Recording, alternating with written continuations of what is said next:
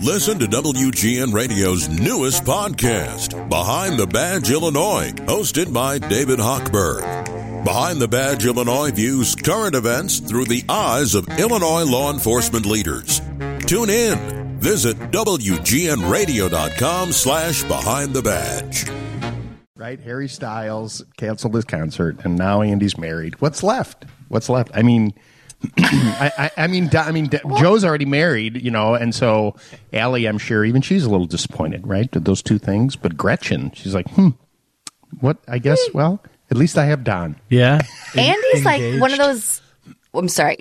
Andy's like one of those celebs though that you know, and it's like in the in the uh, in TMZ you read, and it's like, oh, did they get did they get married? Did they not? Somebody snapped a picture of this through a bush, and I Oh, mean that's kind of what oh, it's like. Right, right, right, right. Well, congratulations to our own Andy Masur, who evidently is getting married today. Maybe. Yeah. Yeah, we knew he was getting married, we just didn't know when. He's been very Right. sly about it. Yes. Well, and good we have for our own Joe awesome. Brand. He's been And out in the. Joe! He's back. He's been out in the desert. You were lost, and now you are found. Very Yeah. nice, Joe. The the prodigal son returns. yeah, that's good. Uh, Lindsay is uh, almost done with your coat, so she'll get that to you. It'll be a multicolored coat, and uh, we'll play uh, you know music from Joseph and the Amazing Technicolor Dreamcoat later. The the the coffee was just a little bit cold this morning, guys. I mean, Okay. just just a little bit that I remember. We will. We You said you will liked work iced on that. coffee. Right. Yeah, when I have to. Well, it's that. nice to have you back.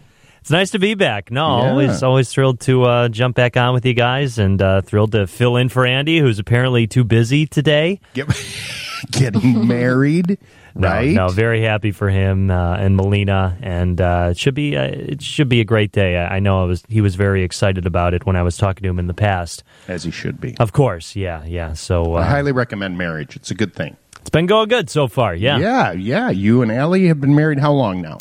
Uh, two and a half years, was a fun wedding. right before the world Right. shut down. Yeah, it was a fun wedding. We had a lot of fun at that wedding. And uh, and then Don, it's going well. We have everything planned. Yeah, yeah. Gretchen's been on top of it. She's uh, now kind of in the stage where she's picking out her bridesmaids' uh, dresses, what they want to look like. you know, and Joe, such. uh, si- Joe, since you left us, you know, to go be the uh, host of the Blackhawks pregame, postgame, you know, intermission, that kind of stuff.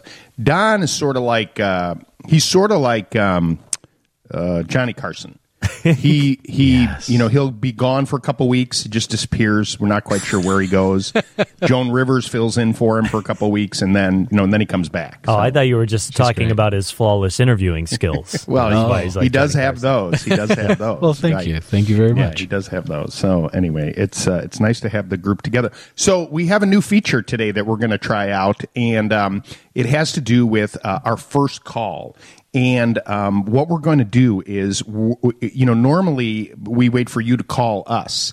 And so our first call today is sponsored by bathfitter.com forward slash Lou. And then whoever uh, is our first caller, like you're going to text us. This is the this is how this is going to work. This is radio programming 101, right? So we're you're going to text me at 857-557-4 Lou today during this show.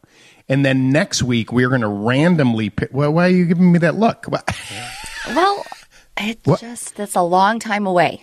I understand, but if but so w- this is gonna this is gonna get bigger. It's gonna get bigger. The whole idea is I want I want the first caller at the six o'clock hour to really get something special. Now, right now, the specialness is going to be a hundred year anniversary T-shirt from WGN. Which is special, but it's not. I want it to be like, you know, a new car. It's not going to be a new car, but it's going to be something like that. okay.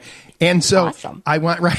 Just somewhere between the T-shirt and the new car. you Just get a car find the and you get spot. a car and you right exactly right right you're a lug nut so and then if you you it's like that johnny cash uh, song where he builds the whole car you know he steals it you know i took it one piece at a time and it didn't cost me a dime you know that song johnny cash it's a good one uh, anyway I like it when he sings it though. Well, this will be the last time Joe. Stop making the coat.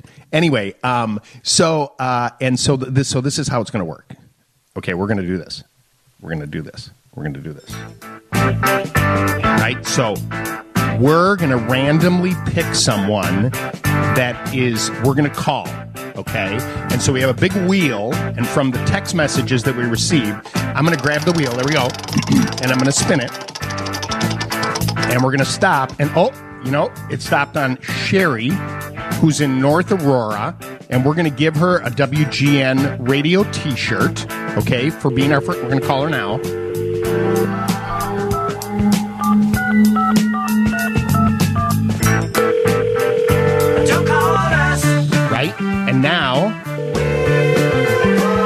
We're going to call her. Hello, Sherry. Good morning. You're on House Smarts Radio. You're our first caller this morning. Hello. Good morning. How are you? I'm doing great. We're going to get you a W. What? Wait, hold on. That One was second. amazing. That it was, pretty good, right? That was the first time. It was. I mean, we're going to work on it. And Sherry, just so we know, Sherry, we didn't call Sherry. She called us. Full disclosure, we're just practicing this, but you are going to win a WGN T-shirt, and you will be eligible to text us later when once we figure out like if you could win a car. I don't think that's going to happen, but it could be something bigger. But anyway, thank you for playing along for our very first Don't Call Us, We'll Call You first call, sponsored by bathfitter.com forward slash Lou. How may I help you this morning? Good morning. Um, we've got a problem that we just can't figure out. We've got a smell coming from our sink. We have from our kitchen sink. It has a disposal and it's right next to the dishwasher. We've tried effervescent cleaners. We've tried all kinds of things to put down the drain, and we cannot get rid of this smell. It's almost like a dirty mop. That's a good time. Okay, let me ask you this. Um, I know it sounds like you're driving, but do you know if your dish, wa- if your washing machine, does it drain into the um, into the disposal? Yes. Yes, it does. It do- Who's that guy in the background? Uh, that would be my husband who put it all together. What's his name? His name is Keith. Keith. Okay. So ask Keith if he knows this. Did he provide a loop, a trap, in the uh, hose coming from the dishwasher into the disposal? Uh, probably no. Okay. So, Keith, when you brought that hose in from the uh, dishwasher into the sink base, I'm assuming, right? Does it come in at the bottom of the cabinet or the top of the cabinet? Bottom. Okay. And then from there, it just kind of goes up, and then you have it on that little nipple that comes out of the uh, uh, disposal. Correct. I need a trap. So what's happening is you're getting the you're getting the odor from the dishwasher in that line. And one of the tricks is, although you probably already cut the hose, is that people will you'll you'll either take the hose from the bottom and give me a big arch and a loop and then come in or you'll come you'll drill the hole at the top of the cabinet come there and drop down and come up and create like a little gooseneck with the hose so it holds a little water Okay. does that make sense That can be done. so Yes. if, if you don't have enough hose because you cut it you may need to um, you may need to uh, get a new drain hose so you have enough length on it although you can also you can buy a piece and splice it together with a little uh, fitting and a couple of hose clamps too you know if you want to make your life a little easier Okay. So if you provide that trap, I bet that'll solve the problem. I'm assuming this odor came after this all got set up after like a week or so. Oh no, actually, it's we've had the kitchen done what seven years, eight years. Almost Okay. ten. Yeah, so I mean, this this just like out of the blue started. So we, Okay. we've tried cleaning Okay. the dishwasher and scrubbing Right, right, everything right. else, and nothing's So working. so try the try the loop. The other thing too is there could be debris and oh, uh, food particles under the flap of the disposal. If you take a um, toilet brush with the with the disposal off, put it down inside the disposal, pour a little Pine-Sol, and scrub the side walls of the disposal, and, and more, in particular the bottom side of the rubber fitting, you know, where all the food goes down. On the back side of that, that also could be causing the odor. oh, gotcha. Okay. All right. Sherry, we will certainly try it. Sherry, thank you for bad. being our first caller for Don't Call Us, We'll Call You, and for playing along. You're the best. And that guy you're married to, he's not so bad uh-huh. either. I, I think I'll keep him. Keep him, right, right. He's sounds like he's ve- sounds like he's Yeah. very handy. He is. He's uh, he's redone the entire kitchen, and now he's doing a bathroom. So Right. Well- I'm very lucky. Remember, remember what they say, Sherry. If you're not good looking, you might as well be handy. There you go. There, that works for both of us. Have a lovely day. Thank you. You too. Take Thanks, Lou. care. Bye bye. 857 557 4 Lou.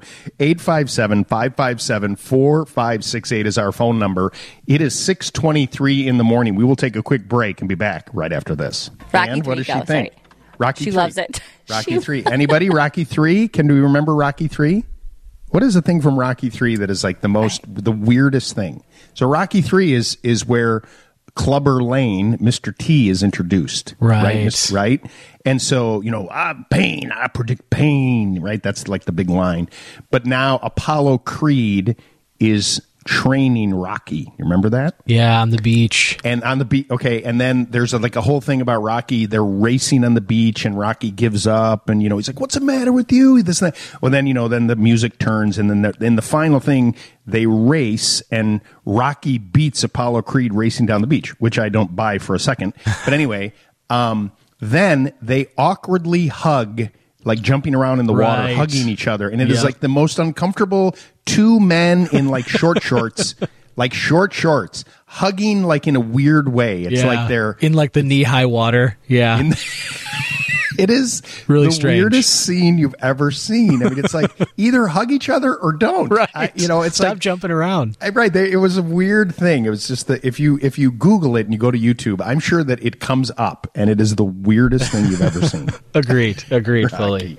Rocky. What's predict pain. Clubber Lang. Mr. T. Mr. Chicago's very own Mr. T. 857 557 4 Lou. 857 557 4568 is our phone number. Let's go back to the phone lines. Uh, this is Lou, who is in Hammond. Hey, Lou, good morning. Uh, good morning, Lou. Thanks a lot for taking the call. Sure. Uh, I've got a washer. Uh, it goes through all the cycles and works fine. Water drains out. Uh, then after uh, it's completed everything, I've got a dripping from the top. It, it drips constantly. I I took off the drain hose and it was clear, and then I shut off the water source, hot and cold. And after a couple hours, I checked and it was still dripping. So I don't really know what it could be. This is a washing machine. Yes, sir. Top load. Yes. Okay. And so, and the water comes in from like a corner when it's filling. From the top, yes. Okay. But even after you, That's why I thought but- maybe the, the something with the uh, but- water, Right. The, the seals were uh, bad or But something. you you said that even when you shut off the supply line, the hot and cold to the unit, you still get dripping into the tank. Yeah, after a couple hours, I don't know if that wasn't long enough to leave it off. If I should have left it off longer and checked, but Hmm. Well, let's let's do that. Let let's do this. Let's try that again. If you if you can replicate the dripping and you turn off the hot and cold water and leave it and maybe put um like if it doesn't do it right away, you know, put a paper towel or uh, toilet paper at the bottom of the uh, of the drum to see if it drips the water. And with the water off, if it's still dripping, right? Well, then it's got to be the solenoid that's inside the washing machine that either is clogged or needs to be replaced. And then the question becomes, what's the age of this washing machine? uh, it's it's probably on its last leg. Uh, you know, So 12, you know, 13 it, will be it'll be like 150 or 170 bucks to just get a um, a service call plus the parts, which I guarantee you will be at, le- at least 100 bucks. So now we're into this thing for two 250 to fix, you know, a 16 year old washing machine.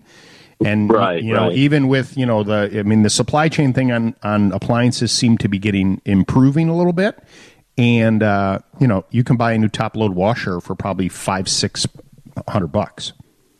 Right. So if I shut off the water and and leave it for several hours and it does stop the dripping, Then it could Would be a, that- well. Then it's still the sil- It could be the solenoid in the washing machine, or it could be the valve uh, on the on either one of the. It, it, it, ultimately, there's a solenoid in the washing machine. So if it's still leaking there, right? The, the other way to do this, if you're going to do this and test it all for the valves, shut the water off. Okay, do the paper towel trick, then disconnect the hoses from the back of the washing machine and put those in a bucket and then see if those leak. You'll know right away if those leak. If those don't leak at all, then we know it's the solenoid inside the washing machine, and then you just have to make a decision about what's the best use of spending your money. Lou, I appreciate the phone call. Um, by the way, after uh, this report of news from Don, I'm going to talk with um, the pe- no, aren't I talking to the Mecum people at 635? Isn't that right? Yeah, uh, classic cars. There's this great auction coming up uh, at uh, the Schaumburg Convention Center. I'm going to talk to the CEO of Mecum Auctions about all the cool cars. Let me tell you, the whole thing about how you can't, can't find a new car, you know, Lindsay, you were like thinking about a new car. You just need to go there and get your classic Jeep uh, Wagoneer from 1973. I bet they have one.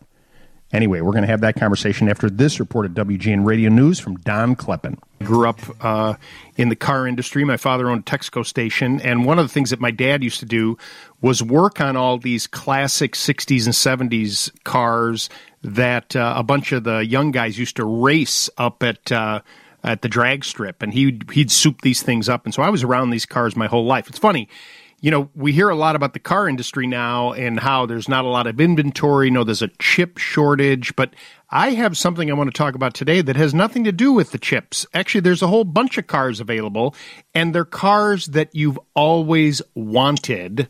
Uh, joining me on the phone line is Dave Majors, who's the CEO of Mecum Auctions. They're going to be holding an auction out at the Schaumburg Convention Center October 13th through the 15th.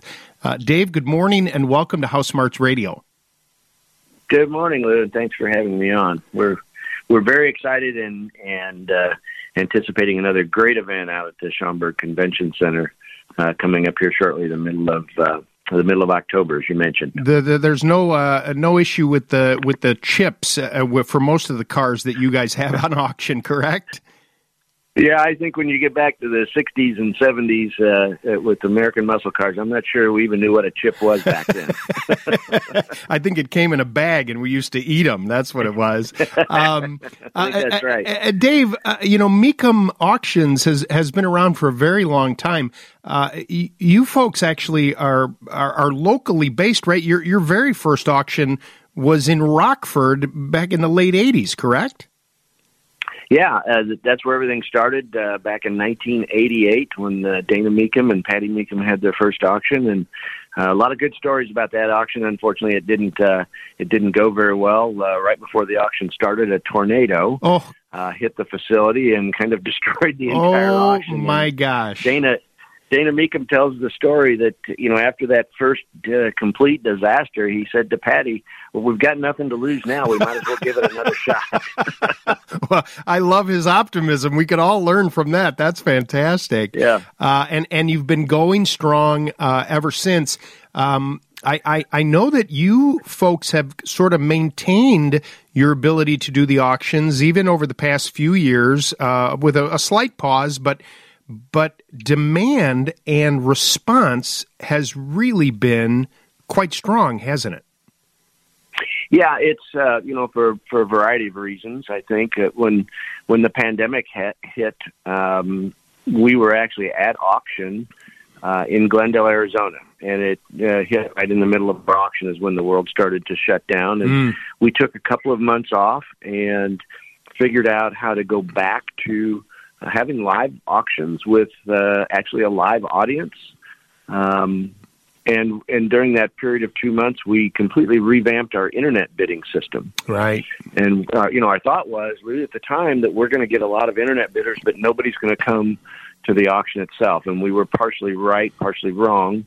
Uh, when we held that first auction coming back in July of 2020, uh, we had a full house in Indianapolis at the at the fairgrounds there, and we also had 1,700 internet bidders, which was a jump from what normally we would see of about 50 internet bidders for a particular auction. So the combination of us having gone back to auction and and having that uh, big influx of bidders, particularly the internet bidders, has really uh, started to drive prices up, and we've seen that happen now ever since the summer of 2020. Actually, I am, you know, I'm certainly a, a, fan of buying on the internet, but as being one who's been to uh, the Mecum auction uh, out there at the Schaumburg Convention Center, it's been a couple years, but I've been at others as well. Uh, your competitors you have to go to this thing because I, I remember a, f- a few years ago I, I, toured the facility prior to the event uh, and we'll talk a little bit about that because we have an opportunity for some listeners to do the same thing. But um, I, I, under a giant tent, all the cars that were waiting to to roll across the stage, where all the bidders were, it is literally. I felt like a child in a candy store with like a with a twenty dollar bill because you could just spend. You know, you, it was just some. Well, I like that one over there. I, well, look at that one over there. I mean, it's the type of thing where you know the camera or the internet only shows you that one thing, but when your eyes open up and you see this giant facility, it is just amazing. Yeah, and and you know there are there is a subset of the collector car hobby that's purely transactional. That's it's all about buying and selling for them, and and the internet works out fine. But sure. for the majority of car collectors, as you are and I am, it's all about being in the environment, talking to other car collectors. Uh, getting to see the car, you know, kick the tires as they say, sit in the car, start the motor, and then and then again, just being a part of the spectacle that is Mecum Auctions, just being a part of the fun and the the noise and the excitement of being there. I have a description uh, in front of me of some of the cars that are going to be out there. Um, there's a pair of 1970 Chevrolet Chevelles, and they're the LS6s, the first in a special order car equipped with the LS6 454 450 horsepower engine, and they're dressed in tuxedo black. I mean, that description at all, I'm like, okay, when does this thing open? I'd like to see these cars. they just sound beautiful. I, I, I, am with you. I, I, I love those cars, and like so many of us, we have a we have some kind of a special attraction to individual cars, and that one for me. Uh, when I turned 16 years old, my brother-in-law was about 10 years older than I was and he had just bought a brand new one of those, and he threw me the keys and let me take it out for a couple of hours. Yeah. So, I that that's kind of the first car that I ever drove that had that kind of horsepower, and and what a mistake that is to give that to a 16 year old kid. But he will never know that. he will never know what happened in those hours. No, he never will. Uh, it is so interesting. Uh, have you, Dave? Have you noticed that? Um, you know, we hear a lot about inventory, obviously with new car dealers, but in the in the world of of, of auctions and classic cars, are is the inventory amount that's available for uh, potential buyers or even people? I mean, look, I know that obviously you're encouraging people to come out there and bid and purchase these cars, but you're also encouraging people to just come to the event because I think it's just something to see as well. And tickets are affordable and it's a fun uh, weekend outing uh, because you've got uh, swag that you can buy, right? You've got a gift shop, the whole nine yards going on the whole thing. But is inventory? Yeah, uh, let me get back to my first question. Is the inventory that's available for the bidders uh, is that strong for you guys?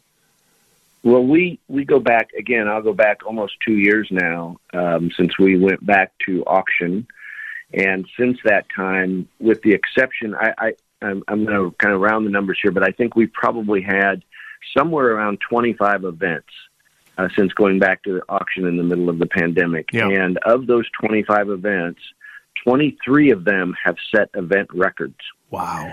And they've set event records both for the number of cars that are at the auction and for the total sales uh, dollars at, at that particular auction, and also the number of registered bidders for the auction. So, what happened? It's the it's the old it's the supply and demand. Uh, we had a huge influx of new bidders coming to the auctions, which made a lot of competition for cars. That drove up the prices of the cars sure. that were being sold. And when when owners of cars, you know, I've, hey, I've got one of those sitting in my garage. I didn't know they were getting that kind of money for those cars. I'm going to sell mine now because prices are good. So we saw we saw demand skyrocket, and then shortly after that, supply uh, started to increase dramatically to you know to again achieve that balance. And we are we are still seeing a lot more competition for cars than than there are cars available. Even though there's been a huge increase in the number of cars that have come to auction. I know you, um, you know, you get uh, people selling cars from all over the country, but this particular one in Schaumburg, because you know you guys are are locally based, you've got a, a fair amount of people selling their cars that are local, correct?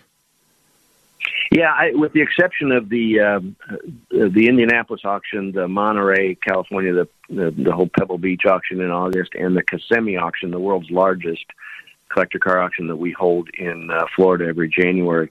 The rest of our auctions, uh, most of the cars will come from somewhere around six hour radius. Wow. Uh, around the auction itself, so you'll you'll see cars in Chicago and Schaumburg that that will come from farther away than that, but a lot of them are are local. And of course, you know, Chicago itself is a huge um, collector car market. Uh, there are a number of collectors, a number of very prominent collections in Chicago, and so uh, there's just a lot of great cars that come out of come out of Chicago itself. People, this one, this auction is a little bit uh, uh, unusual for us, Lou, in that this is the first time we or any other collector car auction company are actually holding two auctions in two cities on the same weekend. Oh wow! So not only will we be holding an auction in Chicago uh, that weekend, the, the 13th through the 15th of October, but we are also having an auction in Chattanooga, Tennessee on the exact same weekend. So that's going to be an interesting challenge for us that we've uh, we've split our staff and and be able to do that. Well, it's a, it's a good thing we're having this conversation because you know House Smarts Radio we're number five in Chattanooga, Tennessee on the stream. I'm just making that up, but we do, we do have people that listen to us from all over the country. I, I, have a question, Dave. You know, if people are listening to this, you mentioned about the fact that uh, cars are commanding you know a pretty high price if there are people listening who exactly what you said, boy, I got that old Chevelle sitting in my garage, you know, I don't drive it that much. Is it too late for them to contact you to possibly put that within your inventory or, or is that something you can do re- pretty quickly? No, that that's something that uh, you know if they're thinking about that for for the Schaumburg auction, um, they should probably be contacting us, you know, today or early next week. Um, we we still have plenty of time, and of course, uh, we have we have cars that are consigned to our auction the day the auction starts. Wow. But we always encourage sellers to to contact us as far in advance as they can because we are nothing if not a marketing machine. And the more time we have to market your car, the better the outcome will sure. be. Sure. Uh, the Mecum Chicagoland auction will be at the Schaumburg Convention Center, which is at 1551 Thoreau Drive North in Schaumburg. October 13th through the 15th. Admission is $20 in advance. You can get those online, $30 at the door, and online uh, after uh, October 12th. Uh, you can get per person per day. Children 12 and younger receive complimentary admission. Uh, the gates open daily at 8 a.m. Uh, the vehicles start at 1 p.m. on Thursday and at 10 a.m. on Friday and Saturday. You can also watch the event. Uh, there's a TV schedule at Motor Trend TV and Motor Trend Plus. If you go there, you'll see all the times are, are scheduled as well. We have a little bit of a of a little giveaway too that we need to talk about, where listeners will have a chance to preview the collection. And I was excited about this because I get to go too on October 12th with me. With me uh, if you enter to win at the contest page at WGNradio.com, you and a guest could win a VIP tour of the Mecum auctions on Wednesday, the 12th. We're going to do that for about an hour in the morning of the 12th. I'm going to be there, and I think we're going to be uh, touring it with your uh, TV host as well uh, to kind of see the event. And I, I was speaking with your marketing yeah. folks uh, uh, prior to our conversation, and, and they said that uh, if they would like to return for the auction once it opens, uh, they were going to provide complimentary tickets for them as well, which I thought was very nice. Absolutely, and it's you know it's always great to spend some time with John Kraman. He is an encyclopedia of yeah. collector cars, and uh, people just can't get enough of, of listening to John talk about uh, talk about all of the cars that'll be there, or even cars that they might have questions about. So it's a it's a great opportunity to get a one on one with with yourself and and with John Kraman as well. What is the uh, website where people can go if they want to see what's going to be at the auction, if they want to consider possibly uh, bringing their car down to be uh, auctioned off by you guys? Where do they go? Yeah, if you go to mecum.com, m e c u m dot com, you'll see uh, a complete listing with beautiful pictures of all uh, roughly a thousand cars that will be coming to Chicago, and then there's uh, you know also all of the information about uh, buying tickets, registering to bid. Uh, there'll be some assistance there if someone is looking to consign a car. Uh, parking, everything you need to know about coming to, to Schaumburg to, to see Mecum Auctions will be there at mecum.com. October 13th through the 15th at the Schaumburg Convention Center. Dave Magers is the CEO of Mecum Auctions. Dave, it's always nice to speak with you. Good luck with the event in both cities, and thanks for taking the time this morning. Thank you, Lou. I wish wish I was going to see you in Chicago, but I'm going to be in Chattanooga. All right, sounds good. Sounds good. You're listening to House Smarts Radio with me, Lou Manfredini. Our phone number is 857-557 Lou 857 557 4568. We're going to take a quick break and we'll be back right after this. Uh, and you you and I have to put together that video at some point. I've been taking all those videos and I need to do the wrap up and then yeah. we're going to Lindsay and I are going to put this whole video series together and put it up on our YouTube page. If you go to youtube.com slash housesmartstv, um, we're going to do a little before and after transformation. I, I, I, shot a bunch of the video. I didn't really talk a lot about the cabinets that I was building because I really wanted it to be more about painting the kitchen cabinets. It, it is such a it is such an amazing way to transform a kitchen. It really is, and um, and of course, you know, adding new countertops that's kind of the jewel on the whole thing. But um, if you're just looking to change the whole look, and it's funny, you know, everybody's got a ton of opinions. You know, when I post all these things, like, oh, I like the original. That's great. Everybody, you're all entitled to your opinion, right? But sometimes just having a little bit of a change and a little. Um, you know, obviously the gray is very on trend right now, and you're like, oh, you're going to get tired of that. Well, then I'll paint them again. You know what I mean? you could even, I mean, when you think about when you think about some of the trends when it comes to kitchens, I am old enough to remember when we were building houses that the new trend was stainless steel appliances. Now, that is almost 40 years ago.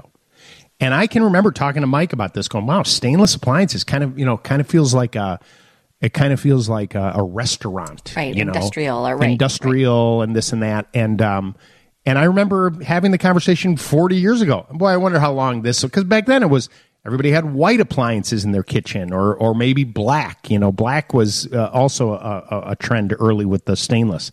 And, uh, and look at 40 years later, that's all anybody right. still wants is stainless appliances. It's not everybody, but you look at the vast majority. If you go to any, if you go to any Pinterest pictures on a, about a kitchen, you'll see that.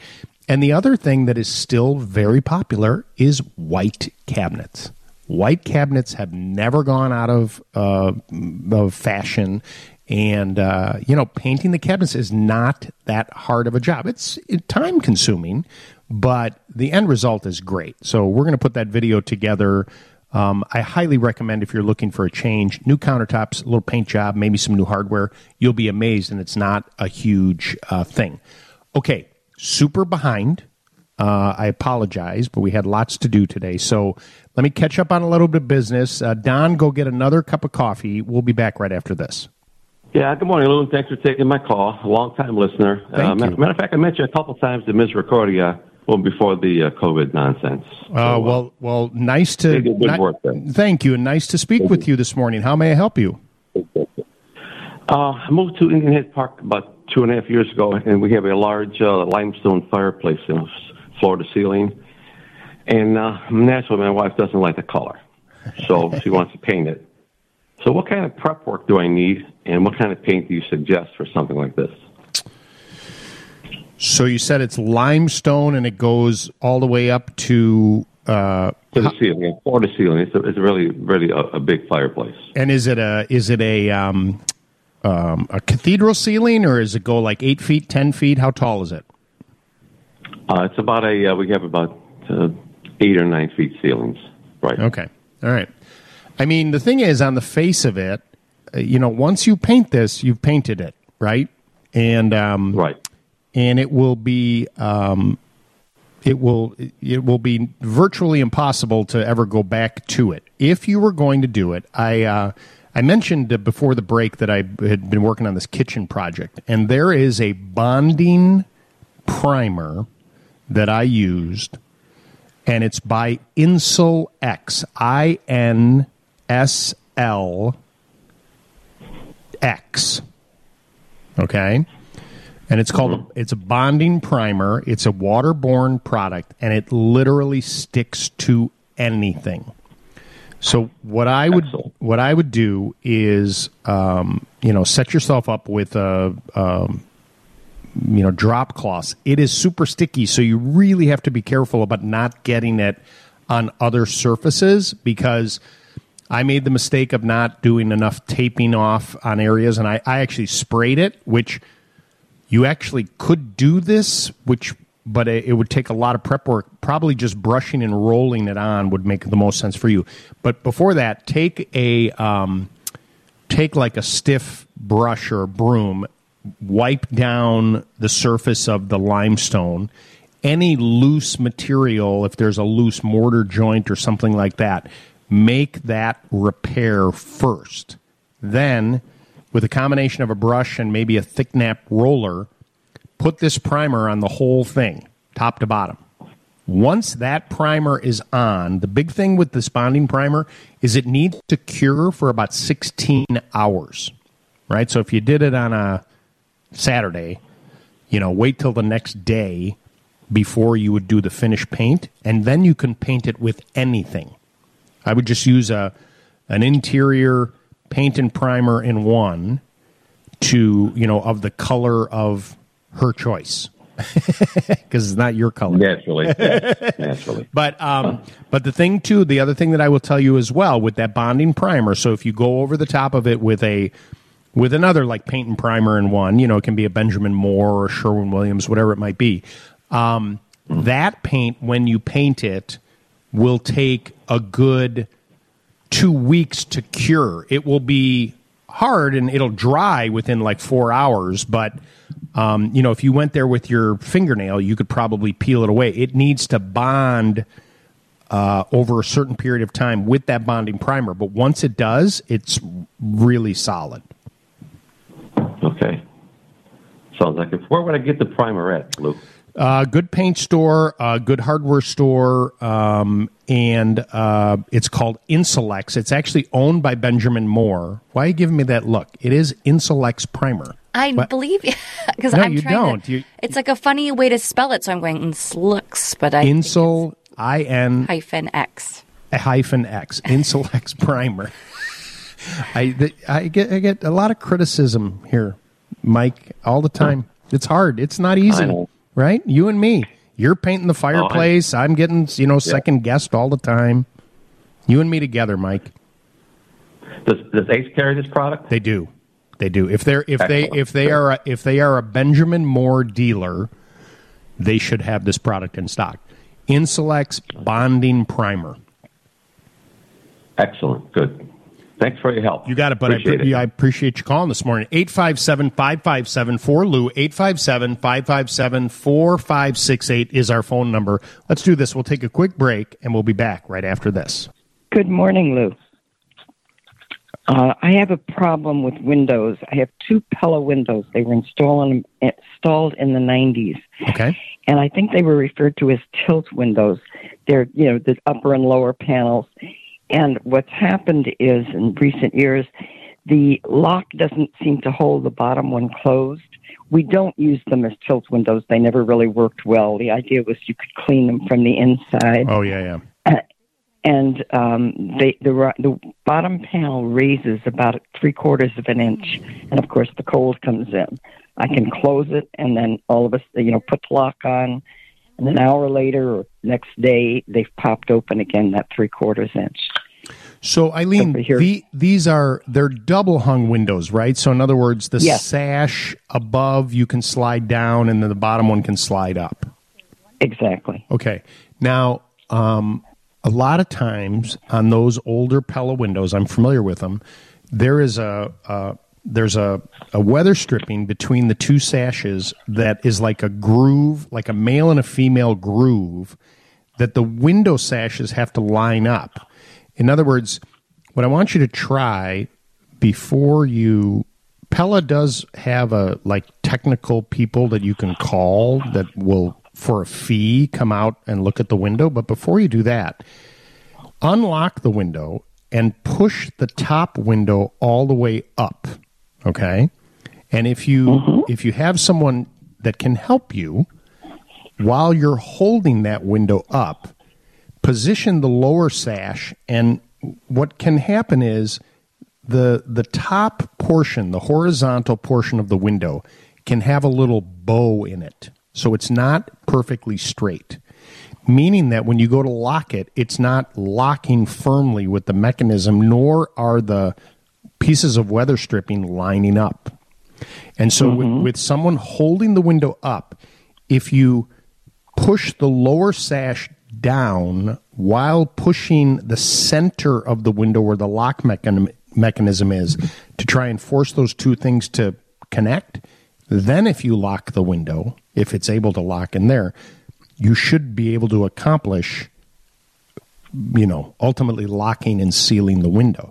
If that does not work, and the fact that these are windows that are, you know, 30 years old almost, right. um, uh, you may either have to contact Pella and see if they can send a technical person out to fix that, or uh, a handyman service might be able to help you with something like this as well. You know that they can come out and uh, and make some repair, add some weather stripping to the windows to make sure they work. Uh, uh, uh, other than the fact that they don't lock and they and the cold air comes in, are the windows sound? They're, not. Uh, yes.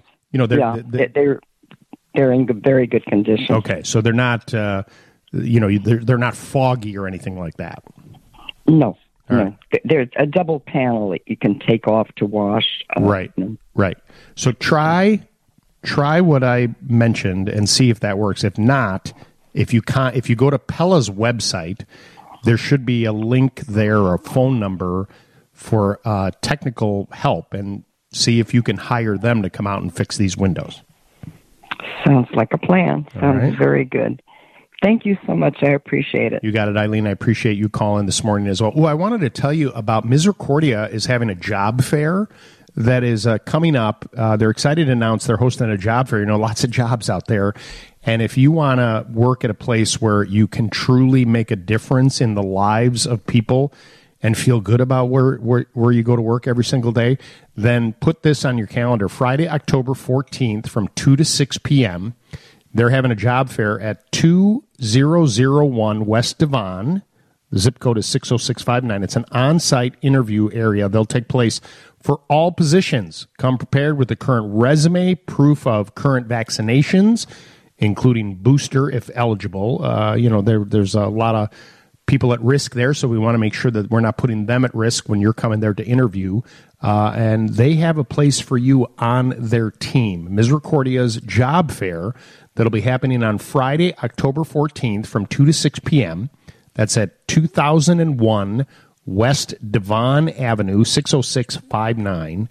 And uh, they'll have these on site interviews will take place for all positions. And just bring your resume, proof of vaccinations, and good luck. You could find a career uh, that is meaningful and um, and just a fabulous place to work with a bunch of terrific people. All right, when we come back, it's our new Toulouse 2, and um, this is a good one, especially with uh, people getting ready to do some climbing up on ladders. Uh, I just recently had to climb up on a ladder too and fix a soffit, and I could have used this. Well, not really. It wouldn't have worked in my application, but it's a good one to keep you safe. In particular, if you're still uh, like me, a little stubborn when it comes to climbing up on that ladder, you just want to make sure that you have everything that keeps you uh, safe when you're climbing up on that ladder. That's our Noodaloo 2 coming up after this report of WGN Radio News. Coming up on the time of year when people are going to be getting up on ladders. I do it myself. Um, I am doing it less and less, though. You know, I'm finding myself that. Uh, I just got, you know, you got to be smart about it. Like now I'm, you know, where I used to jump up on the roof and, yeah, okay, I'll do this, whatever. And, uh, I mean, I'm still spry enough and in mm, shape totally. enough, but, you know, you also got to be smart because it, yes. it literally, um, this Noodle 2 is not inexpensive, but it's way less expensive than a new hip. More than 90,000 people receive emergency room treatment from ladder related injuries every year. 90,000. That's like two sold out baseball stadiums. Crazy. If you're someone who finds yourself up a ladder often, no. literally speaking, or knows somebody who does, this week's Nuutaloo 2 is going to make ladder safety easy. Lockjaw Ladder Grip is a device invented by a father son duo out of Australia that quickly and easily secures and stabilizes your ladder to the gutter to prevent ladder movement. It can be applied in just five seconds with one hand on the left side or the right side, and no cumbersome bolts or tie offs. Let me tell you, with this thing, your ladder's not going anywhere. It's made of UV treated nylon and steel, and to me, it kind of resembles a packing tape dispenser gun. You know, that thing when you're packing up and taping boxes. Grip the handle with one hand, and their patented rubber padded adjustable jaw mechanism will lock onto your gutter while protecting it from damage. The lockjaw works on most gutters with the exception of plastic and wooden box gutters. And the company makes it clear it should not be used on unstable gutters. Whether you're a roofer, an inspector, or just cleaning your gutters or putting up twinkling lights for the holidays ahead, ladder safety is hmm. no joke. The company actually has tons of testimonials on their website. You think it can't happen to you, but wow. Some of these stories are super crazy and super scary. Lockjaw ladder grip goes for 129 bucks for one, which is all you need, but if you prefer one on each side, they offer a two-pack for 235. For more information, visit Lou's House Smarts YouTube channel and be sure to click the subscribe button while you're there.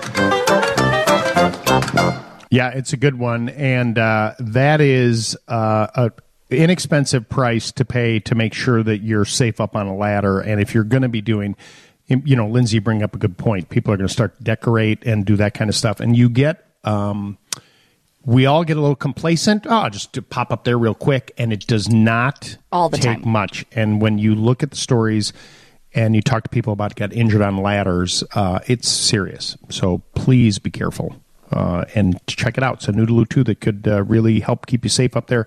It actually won, I think you mentioned, but best new product at the International Roofing Expo in 2020, which is pretty cool. 857 5574. It's up on our YouTube page. Uh, go to youtube.com slash housesmartstv. 855 557 4568 is our phone number. Uh, let's go back to the phone lines now and talk with uh, Ron, uh, Rhonda, who is in Buffalo Grove. Hi, Rhonda. You're on House Smarts Radio.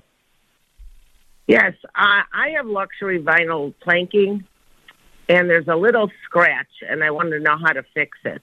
Mm, yeah, you, you've tried everything and it's not coming out. No. What do I do? Well, there's um, you know, the, on the luxury vinyl, there's a wear layer on top of it, which is um, basically like a clear film that is to prevent those scratches. But if you can't, you know, buff it out with a little um, uh, Scotch Brite pad gently or a, a, anything like that, you probably have to replace that one plank. My guess is it's right in the center where you see it all the time. Yeah. Yeah. Do you have any extra planking left? Yeah, but it's I don't know how how I would do that. It's like the whole house. No, I understand. And and you would. How, when did you have this installed? Uh, two weeks ago. Okay. All right. So whomever installed it, they could cut out that one panel and put down the new panel. It, I mean, if you ended up scratching it, they're going to charge you for that. But the fact that you just had this done two weeks ago, you know, I would imagine that the installer would be willing to come back and do that for you. Okay. Is there any is there any way I could um you know, like I tried the turtle wax. No. You're it, with the fact that you have a floor that's only two weeks old. The better Yeah. option for you is to just have them replace that one plank, which can be done. You, they just have they have to cut it out and then they pop the new one in. It absolutely can be done. It's not it's tricky, but people that install these floors all the time know how to do it. And then you'll then just make sure that you have felt pads and um, you know the proper uh, coverings on any flooring material. You know the chairs and the tables, anything you're going to put across that table, or excuse me, across that floor uh, to protect it. That that's what you want to make sure. But there's nothing you can buff it out or, or or eliminate that scratch if you've already tried just with water and a sponge. Oh, okay. Sorry about that. Thank you. are welcome. I'm, I'm it just, you know, at that point with a brand new floor, that's what I would do for sure. 857 557 for Lou. Let's get one more call in here. This is Ronnie in Orland Park. Hi, Ronnie. You're on House Smarts Radio. Good morning. Good morning, and how are you today? I am doing fantastically well. How about you? Good. I'm doing well also, and I'll feel even better if you can answer a question for me. okay, let me see what I can do. Okay. For the past couple of weeks, you have been talking about a company that installs grab bars and makes it easier for people who have uh, disability issues yep. get around better. Yep. Could you possibly give me the name of that company and the phone number? The the name of the company is Access. Apps. Access, A-T-T? like like access, like accessibility. Oh, okay. Okay, and um, their website is all mm-hmm. All out app all, access. No, no, no, no, no. Hold on. All no. about. I'm sorry. That's okay. All about access.com. All about access.com. Right. And uh, they're very good. And uh, actually have a. I, I have their phone number if you'd like it. Oh, that's wonderful. All right, ready? Okay. 844 844 I L like Illinois I L I I L lifts L I F T S L I F T and S. Oh, okay.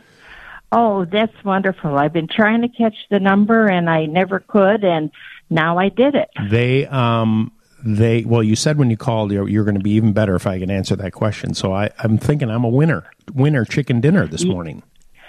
okay. Kind of early in the morning for chicken isn't it? Not if you're hungry not if you're hungry enough yeah you're right you're right um, listen well, to me the people at access are terrific um, they have uh, i've all i do is hear good things about the work that they do. And they actually also uh-huh. helped a friend of mine who uh, needed a little help as well and did a very nice job for them. So they'll take very good care of you.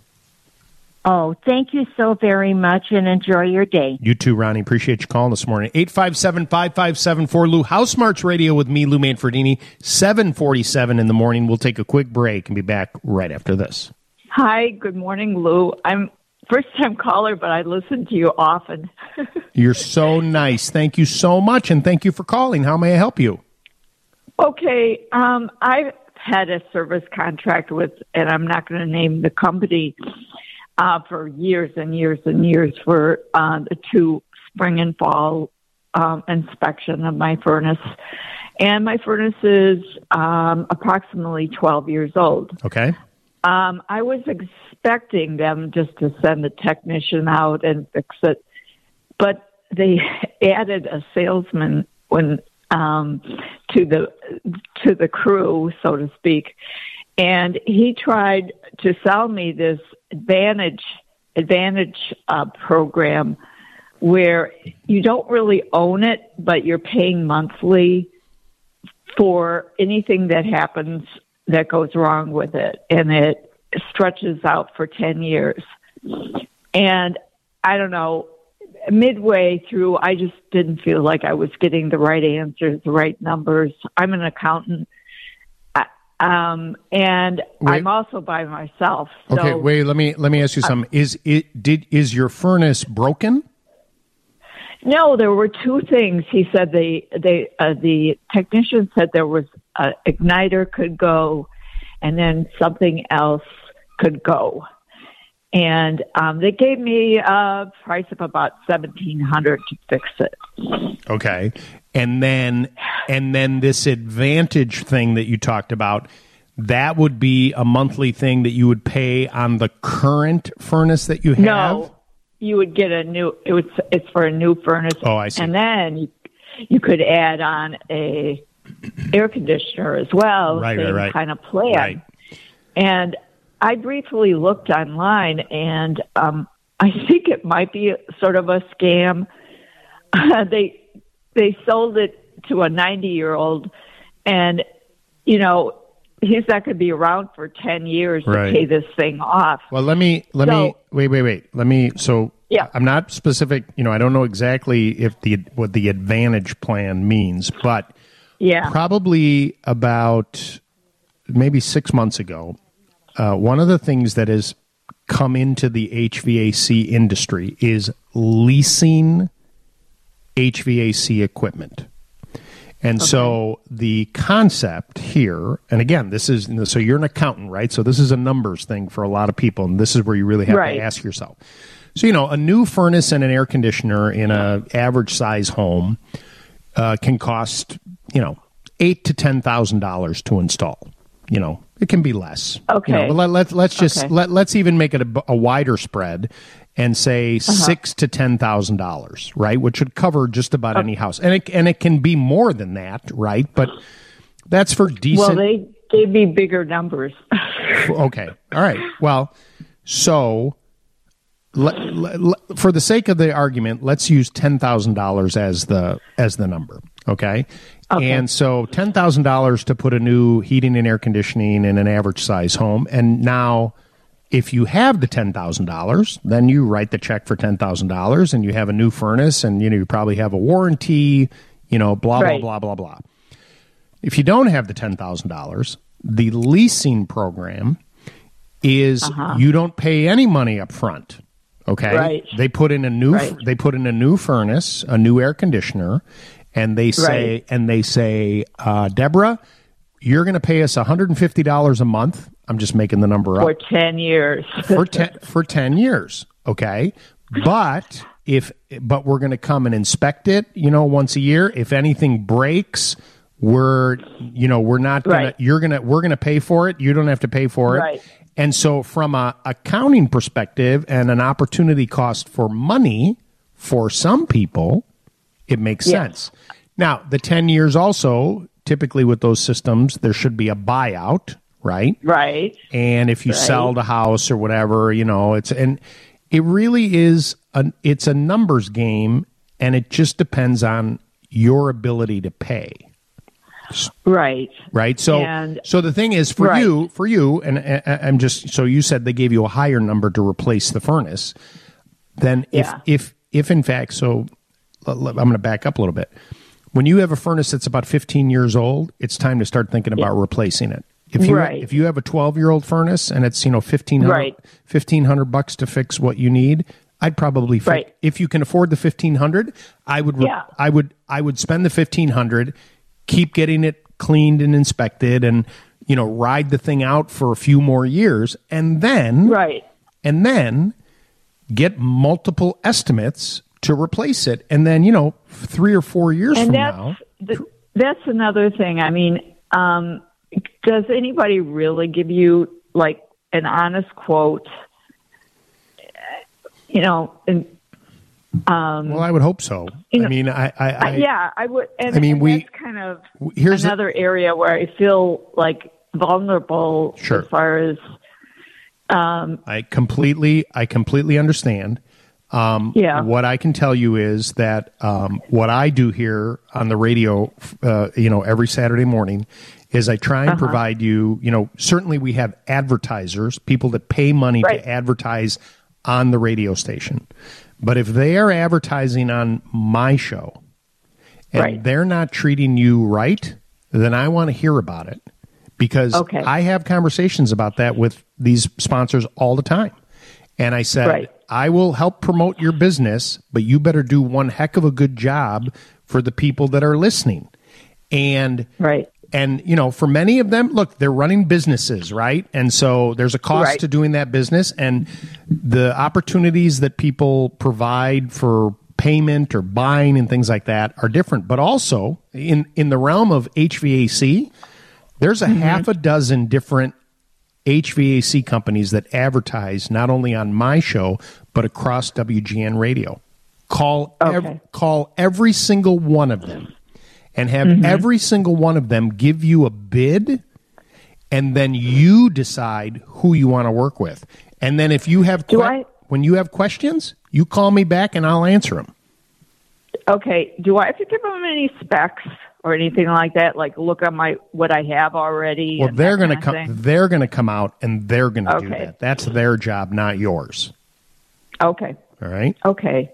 Well, I really appreciate your information. Um, I got so um, anxious with this salesman. Understood. He just would he wouldn't leave. Right, right.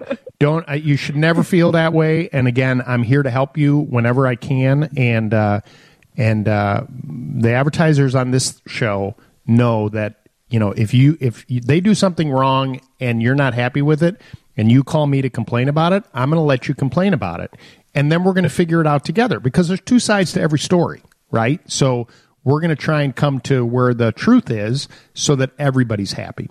I really appreciate the phone call. Hey, the news is next from the Northwestern Medicine Newsroom. Don't go away. We'll be right back. This fall, with each rake of the leaves, you know your bones and. Uh, Don and Joe, uh, classic car guys. Oh yeah, man, muscle cars. Muscle cars. No, not uh, not too much. I, I don't know too much about cars. The Ford. Uh, I love them.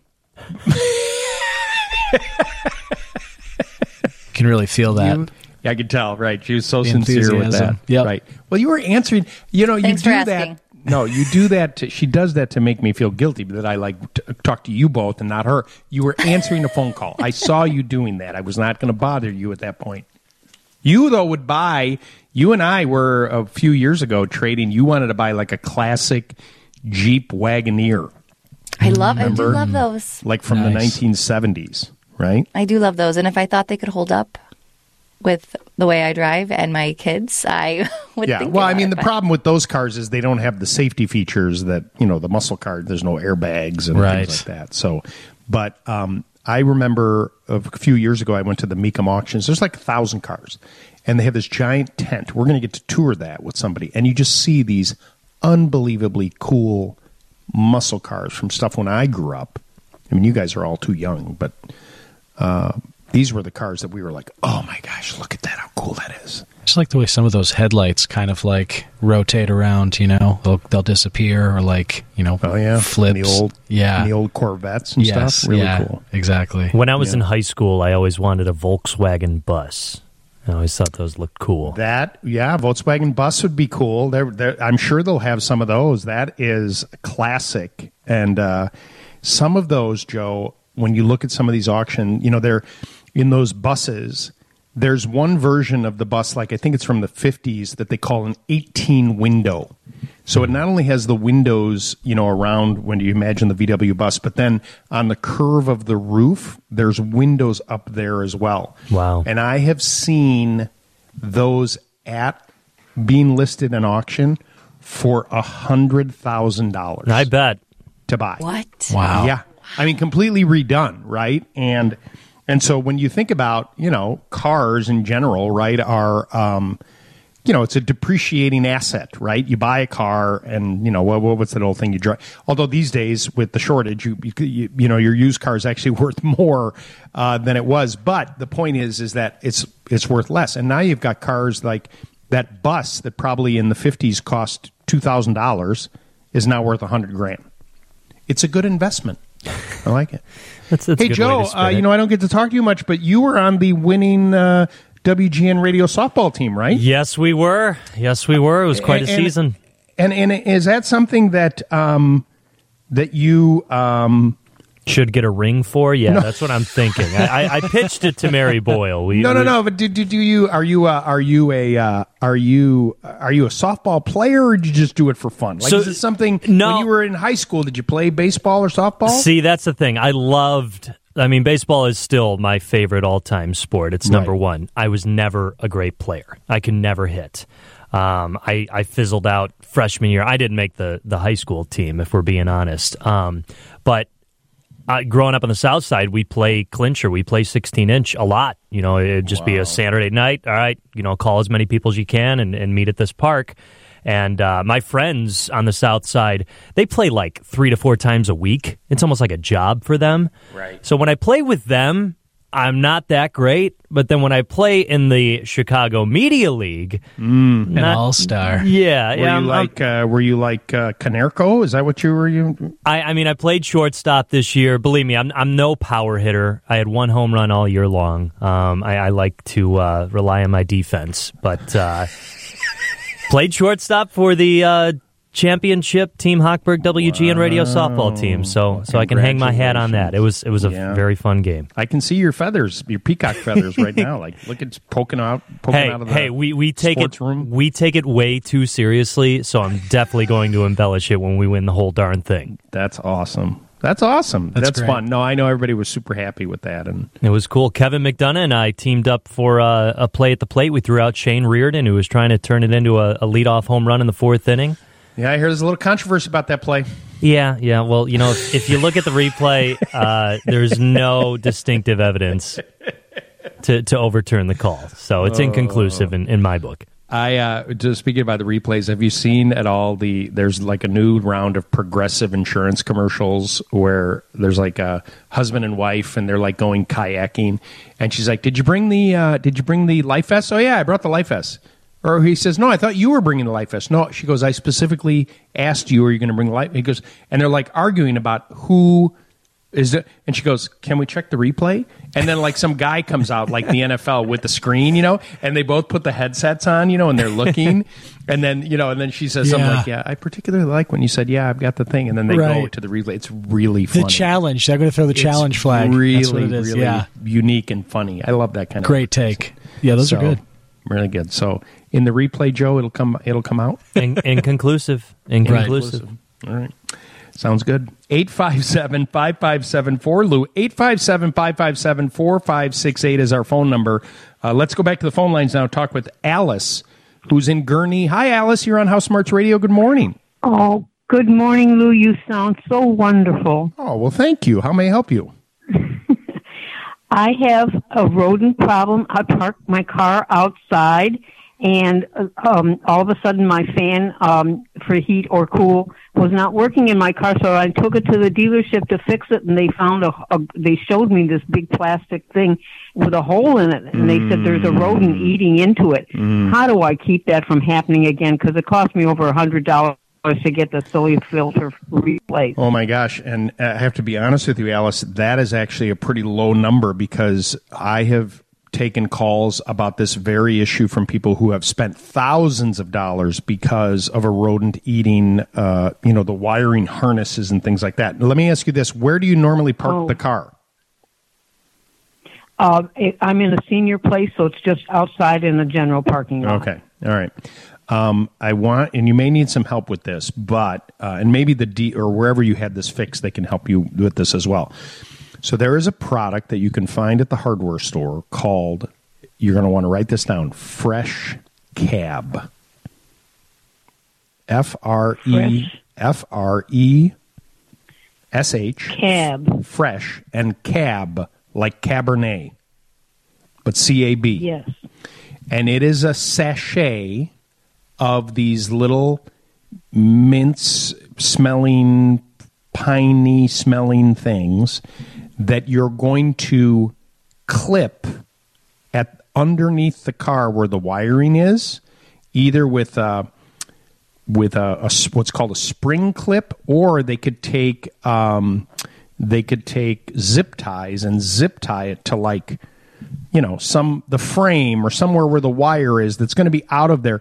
The whole idea is that rodents like squirrels or um, um, uh, you know chipmunks, chipmunks, field mice, whatever it might be, they don't like this smell, and so they'll come underneath your car and they'll be like, "Oh, I don't like that smell. I'm going to go choose someone else's car." Now it only lasts about 30 days, so it's problematic that you have to change this out. But um, initially, the fact that you've had this repaired recently, uh, I think it would be wise for you to do.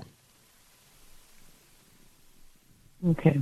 All right. And just putting this on the inside No, no, part no. of the car, No, like no, no. near the driver's seat or something, No, no, no. isn't going to chase anything away. Not inside, no, because the sm- we need them to smell it on the outside. I mean, it, I mean,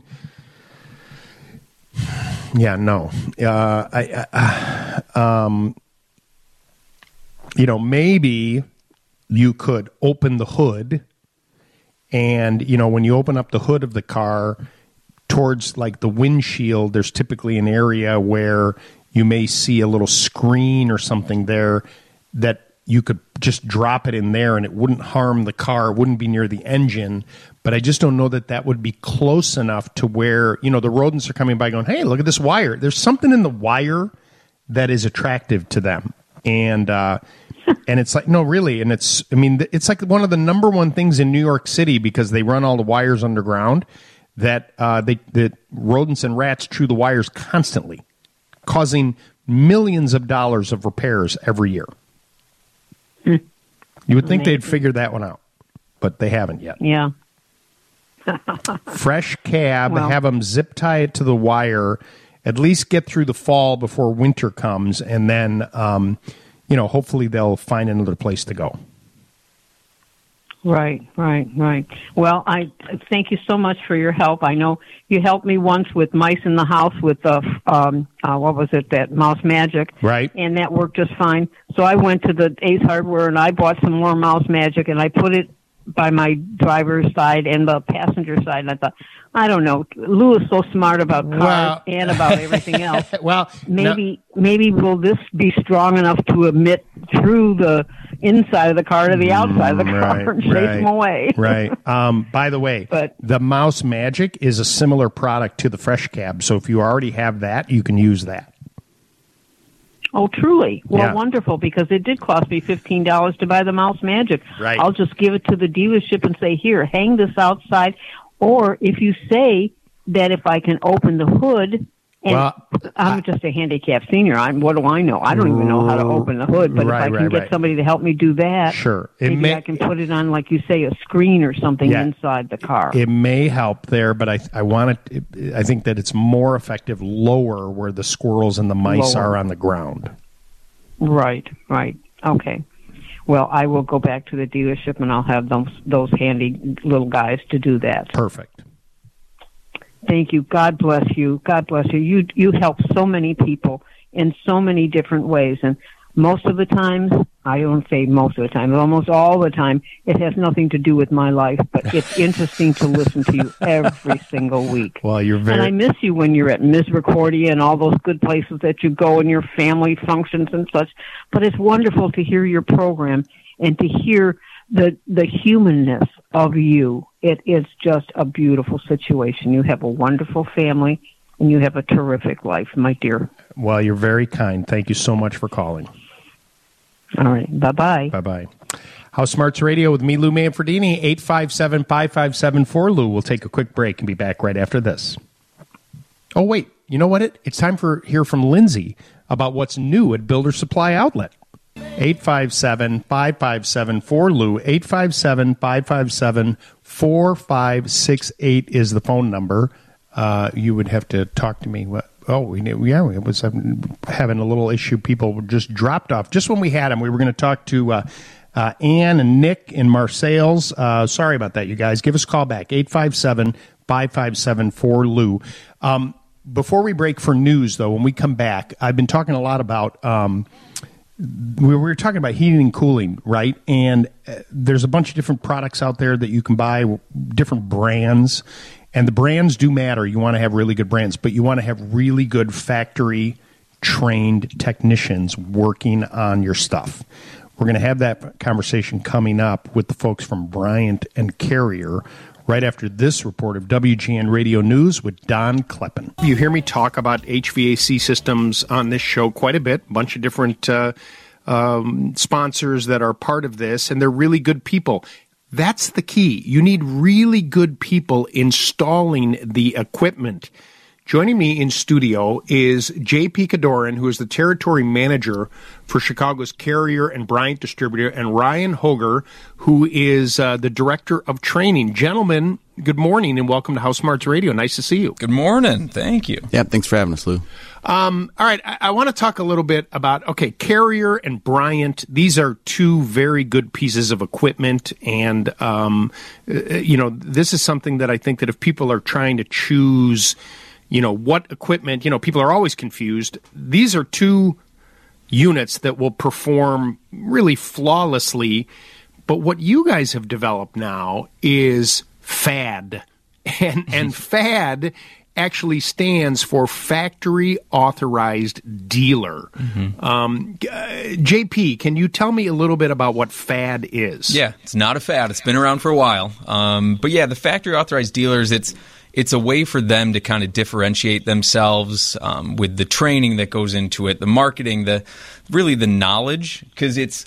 I mean, I, I, feel bad already repeating what you just said, but it, it, it's not the equipment. We certainly we believe in Carrier and Bryant, but it's it's just not the equipment. A lot of it is the same and uses somewhat of the same technology, but when it gets in the hands of the wrong person, the wrong contractor, right, it, they're going to pay for it twice. You, you pay for it once, you think you get a deal, and then just wait until a polar vortex, wait until it's 85 and humid. I mean, it's this this stuff is fickle these days. I mean, Ryan knows the history of it all, where you know, I don't know the, the time, but maybe 30 years ago, furnace could be glowing in the basement in the corner, right? And that thing would still run. You cannot defeat it. And now, like, if it, you know, to compare it to a human, if it's like 99.1 degree fever, it doesn't run anymore. Like, they're just right. so sensitive. You need the right person. Right. Ryan, I mean, this is key, right? And, and, and, and I think that JP brings up a good point is that you have to have people that are really knowledgeable about sizing the equipment right, setting it up properly.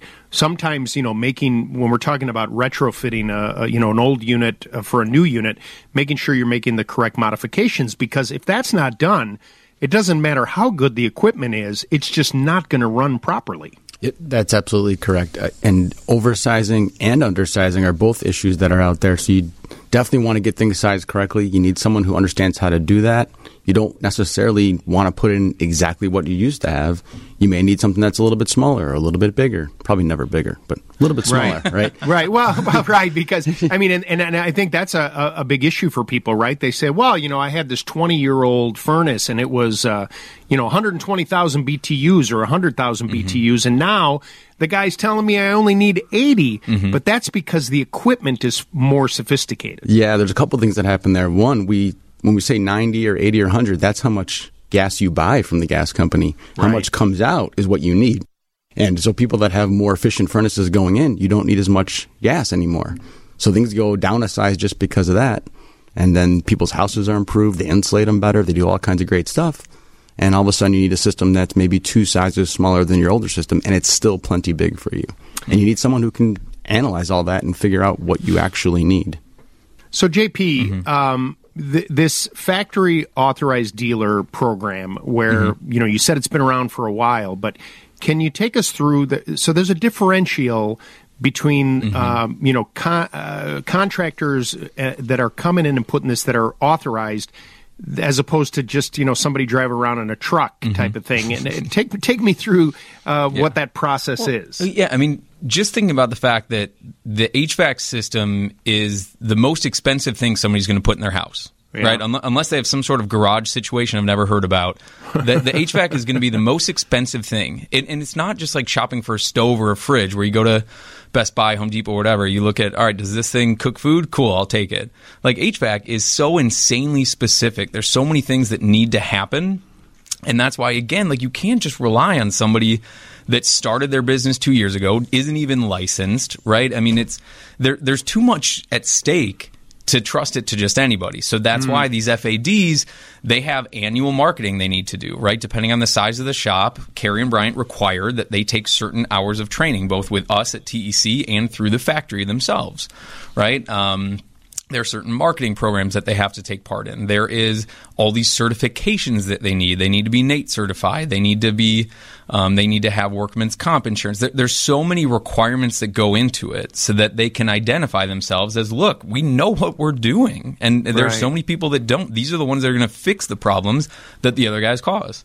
Yeah, Ryan. You know, I I, I remember years ago. Uh, I hate to say it, but I'm old enough to remember when 90 plus equipment was kind of just coming into the fold. You know, where where you know yeah. most of the time it was 80 percent efficient unit, and and it was described to me And you know, I think JP, you may have said it. You know, like that stuff will be glowing. It just keep working, working.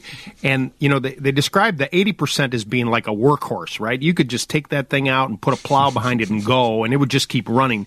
But the ninety percent, because they were so efficient and so specific, it was more like a thoroughbred horse, right? Where it needed to be pampered, it needed to be uh, installed correctly, and then maintained that's something that you are training these folks on uh, that are FAD certified, correct? It, absolutely. We train both the new guys that work at an FAD dealer and the existing guys. They need to come back for X amount of year, X amount of hours each year to retrain with us. And like JP said, with the factory, because there's always new stuff. There, things are always getting tweaked. There's mm-hmm. always a new gas valve. There's always a new circuit board, and they got to keep up on that and stay trained on it because it's it's more complicated than it was 30 years ago. Mm-hmm. Yeah. I, I remember uh, talking with a, a technician once. Uh, he, he, happened to be a carrier technician, and uh, he was joking about the fact that you know if you go to a hand surgeon, right, and and he's going to operate on your hand, he he knows everything that's going on in the hand, right? Because the hand really doesn't change. He goes with HVAC every year. There's something new that I have to learn. I thought it was a funny analogy, mm-hmm. but but you're, I mean, to your point, Ryan, mm-hmm. it's constantly changing. They're they're constantly improving it, and and if you don't get the training then people are just sort of guessing. And and ultimately then the customer could be paying more cause like oh yeah you need one of these parts or you need i hear from dealers all the time that say somebody comes out there and quotes them oh it's going to be you know whatever thousand bucks to fix it.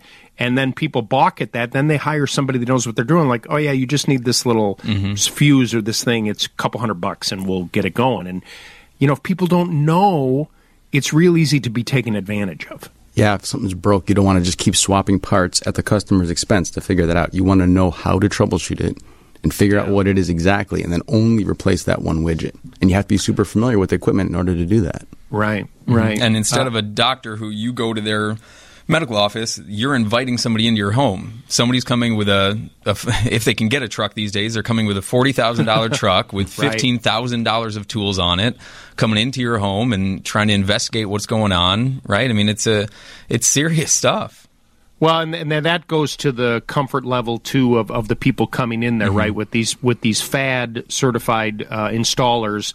Uh, you know you're you're hiring somebody that's been background checked. I mean, all those mm-hmm. are part of the uh, you know the criteria that you guys have, correct? Mm-hmm. Yep, yeah, the local licenses, um, the permits, and all that stuff. That again, just a lot of the smaller guys don't even think about because they just kind of they started off doing side jobs and then started doing it on their own, and and they don't know how to run a business, right? But these FADs have been in business a long time. Um, they're the best of the best. Um, the other thing is like they you know, not all equipment's perfect. I mean, any manufacturer would probably admit that too. Not it's not all perfect. With an FAD, you get a 100% satisfaction guarantee for either one or two years, depending on what level of FAD they are. Right. Right. So when they install it, because that that's where the problems come. The, the the problem usually isn't in the equipment itself; it's in the installation. So they come, they install it. If something went wrong within the first year, I mean think about if any other purchase that you've made, maybe not you, but listeners, whatever, anybody, um, when's the last time you made a purchase of I don't know five thousand or more, and you got a one year free trial for it? Right. It's unbelievable. Right. Um, it's confusing for a lot of people, and you know the the thing is with furnaces in particular a lot of people don't think about it until it's broken, right? and then you get then you panic and you're not quite sure where to go. I would like to think that people come to WGN Radio and House Smarts Radio and listen to uh, the sponsors that we have. You know that there's a level of trust with the people that I work with. Um, but if someone is thinking, okay, well, I like what what JP and Ryan have to say today. How do I find these FADs? Yeah, ChicagoFAD.com. Um, just launching this fall. Um, so we have kind of our dealers that meet the criteria get to enter a little bit about themselves. So basically, it's a way to kind of go right to the experts and not mm. have to sort through anything, right? I mean, we'll have it sorted by kind of where you live and the area you're in. Um, and that way you can, you know, it, it really stinks when you have to fix something. Right. The one thing that we're trying to do and our dealers are trying to do, all right, just let us inconvenience you one time right? It's something's broken. Really sorry about it. Let us fix it once. Let's get it right. Find you the right part, the right fix to get it done, and then let's let you be comfortable, right? Then let us back off. You found somebody right. Hopefully now you're under a warranty. Now you're under a maintenance plan where you can service the equipment, right? Because almost all breakdowns can be avoided if you just do the maintenance on the equipment. Right. So it's just it it's something to give you peace of mind of of a peace in their house that a lot of people don't know a lot about. I mean, I don't know how my fridge works or my oven works or or my HVAC works. I just know that it works. And when it doesn't, then we have a problem. Well, you know, if you listen to House Smarts Radio on a regular basis, I can help you with that. But that's a whole other thing, JP. Um, I, I, love the fact that Ryan, you're doing a good job of of, of continuous training. Right, that's the key. Everything's changing, and and you know, with with these FADs, you get the most trained people that you can trust to come into your home. And I, I, believe that evolution is just it's constantly changing even for you right? I mean you're constantly being trained as well. We probably do like 200 classes a year at our office and i probably go to that many a year whether it's in person or online like and sort of the rest of the guys there we, we all just constantly keep training ourselves because we have to be able to train other people mm-hmm. so we always got to be up to speed on the new stuff right. as well mm-hmm. right uh, JP, you mentioned mm-hmm. that this uh, ChicagoFAD.com is launching uh, in the fall, mm-hmm. Uh, but I also see that you got a little sweepstakes going on there too. You want to tell our audience yeah. about that? Everybody loves some free stuff, right? Sure, no, sure. we are calling it Heat and a Suite, um, where when people enter, we are going to give away a free furnace as we're getting into the fall, right in the winter. Free furnace, and then tickets to the Chicago Blackhawks game when they play Seattle this winter um, up in a suite at the United Center, and uh, I mean a free piece of equipment in your house, which is valued at quite a bit of money these days. Right. I don't know if uh, we've we've heard of inflation, but it's real and it affects us all. So yeah, it's it's increasing in value the more that we go on. I love it. Mm-hmm. I love it. Uh, JP Ryan, thank you so much for coming in and, and taking the time this morning to talk about FADs and uh, mm-hmm. uh, ChicagoFAD.com is the website to find factory authorized dealers. And you can also check out the Heat and a Suite sweepstakes that is there as well. Mm-hmm. Hope you guys have a great rest of your morning. Thank you, Lou. Appreciate it so much. Thanks for having us. Yep, this is awesome. you, sir. You're listening to House Smarts Radio with me, Lou Manfredini. Don't go anywhere. Our phone number is 857 557 4Lou, 857 557 4568. We'll take a quick break and be back right after this. Hey, Lou. It's, uh, it's very neat to talk to you. How may I help you, sir? Um, so I'm picking your brain about I need to cut an access hole in plaster and lath neatly. Um, and I am actually coming at it from the backside, so I'm looking at the lath. Uh, and I'm just wondering if you have any hot tips. I I can use a angle grinder with a diamond blade, right? But dust control will be a pain in the rear. Um, how about a how about a how about a how about a multi tool? Okay. with a you know with a um, you're going to need a couple of different blades though. So the one blade you're going to need like a wood blade to cut the lath. So you and you'd probably just want to score the lath, right? Well, the, uh, on the actually, you'd probably cut all the way through. You'd be surprised at. Okay. Are you cutting it in between two studs, or are you going to also cut the stud? I'm not going to cut the stud. Okay. and are you going to cut the lath stud to stud? Stud to stud. Okay. yeah. Well, that's good because then it's anchored there. So. I would buy a cup. So a couple things from Dust Control. Uh, they do. Uh, I mean, you, do you own that tool, or would you be willing to buy the tool? I'd have to buy the multi tool. Okay. Uh, not. dust control is not is not impossible. I have a good shop vac Yeah, so- secondary filter. Right. So hold that. So with the multi tool, the great thing about those, if you've ever used them before, you get unbelievable control with them, right? and you're going to get, um, you're going to get a couple of different wood blades because when you hit the back end of that plaster, you'll dull the teeth on that blade a little bit. And Right, hold the hold the shop vac hose right at the end of that bill of the blade. Slice Okay. slice the lath first and then peel that away and then use a plaster blade which they have to um, to cut the plaster out and you will get super precision and it should cut it without damaging the you know I, coming from the back side I don't love on the front side because it would be helpful if it were me if you're making it a square do do 90 degree cuts where the square is going to be. So this is the top the horizontal the vertical the horizontal the vertical uh, on and poke all the way through. Then use a straight edge to a straight edge to draw lines and then score that with a utility knife so then you do the cutting and it doesn't blister away as you pull it away Appreciate the phone call. I am just bumping up against time. The news is next from the Northwestern Medicine Newsroom. We'll take a quick break and be right back. You had to clarify that. It almost sounded like your niece was marrying Andy Masur for a My quick niece second is not there. marrying Andy Masur. Uh, she's marrying Phil, uh, and they're getting married today, which is very nice. But Andy, Andy is yeah, congrats to them. Thank you. Yes, we're very, very, uh, very excited for a little wedding. Got to get the shoes shined up. A lot of Uh, nuptials being toasted today. Yeah, right. How about it? Do we know where Andy went? Because he was very secretive. Somewhere out west. Right? I believe California. Headed for Yeah. the sunset. Yeah. Well, California dreaming. I love it. That's good. Well, congratulations. That's nice. Andy or uh, uh, Joe, you, you uh, you you've been doing stuff with the Blackhawks. That's all beginning uh, regular season when?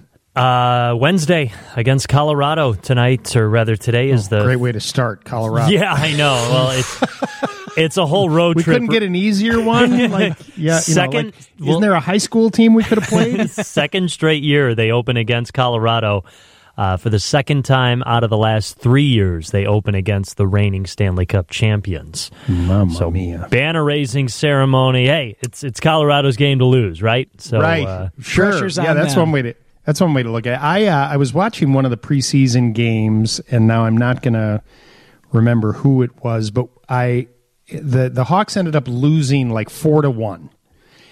Maybe Detroit. So was this? Well, they they lost four to one in the first one against St. Louis. They lost four that to was one. what the it was. Okay. but it was in the but the kid that scored the goal was a 23 year old kid who just came from the University of Denver. Right? Does no, that sound right? Uh, Ian Mitchell and uh, uh, uh, Cole Guttman. No, I. But but I was I was kind of like half asleep on the couch, and I open up my eyes and I see and they sc- this kid scores, and they announce that it was his first goal. He had just won the. Ch- didn't Denver win the? Didn't the University of Denver? I'm trying to. I'm trying to remember. DU just won the national championship, right in college. Mm-hmm. And he was on that team, and then he got drafted, and he scored his first goal. And the smile on this kid's face, twenty three years old. I mean, it's a preseason game, but it's still an NHL game, right? Right. Yeah. And uh, I was just so excited. It was like his, I, was, I didn't even know the kid, and I was like, Okay, like his yes, father. it was Cole Guttman, and uh, Cole Guttman had two goals in the in the prospect showcase game too. So he's had a really good training camp. Yeah, um, people have been very impressed by him. Yeah, Yeah, okay, yeah, I was yeah. mixing up my games because Cool. they've it they've was just really, it was just really a neat moment, you know, and uh, and it was just kind of cool to see. There's a couple cool moments uh, with some of these young guys. I mean, and Yeah. let's face it, that's what the future of this organization is right now. Right. Looking at the young talent and Right. uh, the guy that they drafted, that they traded Alex DeBrincat for to get the uh, seventh overall pick, and Kevin Korchinski, he's looked really, really good, and he's 18 years old. Mean, Wow. and he's That's crazy. He's turning heads. He's uh, impressing the head coach big time, and he had a beautiful feed to uh, Lukas Reichel last week. Just a, a pass that he had no reason to fire it through a few guys, and just threaded the needle. It was just a beautiful pass, and uh, so yeah, hopefully a lot more of those types of stories as we go on through this year. Okay, and then also update me. We have a little bit of a difference in the radio booth for the Hawks games, correct? Yeah, well, the the best part of that whole story is Troy Murray is expecting to do every single game this year, whether Right. it's TV or radio. Right. He's he's gonna he's gonna split between the two, correct? Right. So if it's not he on the television broadcast with Chris Vosters, it'll be Patrick Sharp. Uh, Caley Chelios might get some color commentary on TV this year. Mhm. I'm not sure. if She's very good. She is, and so she fills in for Troy on the radio side when Troy's doing TV. So Right. it's great to work with both of them. Obviously, it's fantastic to work with John Wiedeman. And uh, We're not going to waste. Uh, uh, we're not going to waste Patrick Sharp on the radio at all, right? He's someone that needs to be seen. Yeah, why? Why would you even do that? I mean, maybe He's if a- we he's picked a up a stream, fella. yeah, maybe we picked up a stream or something. But yeah, why would we put him on radio? Well, that's good. And then you will be handling pregame, intermissions, and postgame once again. Yes, second year. That's awesome. Thrilled to do it. Thank you. Yeah, no, it's uh, it's a lot of fun. Can't wait to really get going on Wednesday. And Yeah. yeah, here we go. What time's uh, what time is uh, would that game start? It's an eight thirty puck drop out in Colorado. I believe that'll be a national game though, so that'll probably be closer to like eight forty five ish or so. But we'll have the pregame at eight o'clock. All right here on WGN Radio. 857 557 for Lou. 857 557 4568 is our phone number. This is Ann who's calling in from Darien. Hi, Ann. You're on House Smarts Radio. Good morning. Good morning. I have a uh, washing machine that I bought in July of 2017. And last week, a couple weeks ago, started making a, you know, a, a bad sound. Um, so I called the company because uh, the service man that I normally use doesn't work on this um, type of machine Okay. or this company. Okay. so the company gave me um, a service person in my area to use, and they came out and to fix. Uh, they said it was I had a broken suspension, and to fix it would be uh, I think four hundred and eighty four dollars, which for a for a top load washing machine? yes, Okay. and you know I got my receipt out. I I paid a hundred dollars more of that and had you know I it seems a lot. Um, it's not under warranty. Mm-hmm. Do you have any suggestions other than buying a new machine? Well, I mean, so you know, it, uh, you, you know, the reality of of any of these appliances, right? The expectation for all of us is that if you buy a washing machine or a dishwasher or something like that, you know, the thing should last, you know, 10 or 15 years without I mean, things break, they're a machine, right? That's fine. And but um when when you and I, and I'm not a huge fan of like these extended warranties cuz I think in the end they're they're you know yeah they can benefit some people but I think it's more of a moneymaker for the you know it's kind of like gift cards right like there's a whole right. cra- you know so like a, I I didn't buy a right, right, right, right, right. warranty. And and I don't and and you know the thing is, I'm sure there's part of you that are like, oh man, I should have got this extended warranty. It'd all be covered. Blah blah blah. But um, I wouldn't spend four hundred dollars on a five hundred dollar machine. Right. And and Unless and, you have a service person that well, did you already? Pay, I don't, did you? I Did don't you? know anything. Right, but did you already pay for? Um, did you already pay the service uh, appointment? Like you know, what did you pay for them to come and diagnose yeah, they came sixty nine dollars. okay, to to to diagnose the problem. Correct. Okay. And they're just But I, I don't know anything about this service okay. people. I, I didn't know them. Right. Well, let me. just What what, is, what is the brand name of the uh, washing machine? LG. Okay. So, for instance, like this Abt appliance, okay, they have they service all makes and models. To my knowledge, they that includes LG. And to have them come out and look and diagnose the problem, I think that the service call will be like 175 bucks. Okay? Now, well, but but hear me out. So now they're going to come out and they may concur and say, "Hey, lady, yeah, you need a new suspension. It's you know four hundred dollars, whatever." And or they may say, "Well, we just can break the you know do this whatever, and it's fifty dollars." Okay, well now we're into the whole thing for two hundred and fifty bucks. I'm just making up a number. If they confirm mm-hmm. to you that in fact you need the new you know the suspension system, whatever, four hundred bucks, and you then decide to buy a new washing machine, half of the fee you paid for the service call gets applied to your new washing machine. Oh, nice to know. Nice to know. Ancient Chinese secret. If I need a, if I need a new machine, could you suggest a brand that won't um, break in Well, five years? You know, it's funny. I just had this conversation recently with a, a repair person, and um, I have never been a huge fan of LG This person went against that and said, "Oh no, they make some of the best washing machines out there." I uh, the Manfredini house is pretty hard on washers and dryers, and we've had whirlpools for a number of years, and they're made here, and they just last and last and last. Okay. So if you're going to buy a new one, All right. if you're going to buy a new one, if you go that route, uh, I would go with a whirlpool.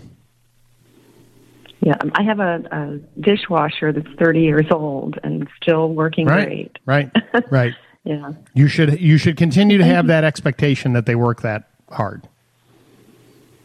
Right. Well, thank you so much. I really appreciate it. Have a great day. Appreciate you calling this morning. It is 924 in the morning. You're listening to House Smarts Radio with me, Lou Manfredini. We will take a quick break and be right back.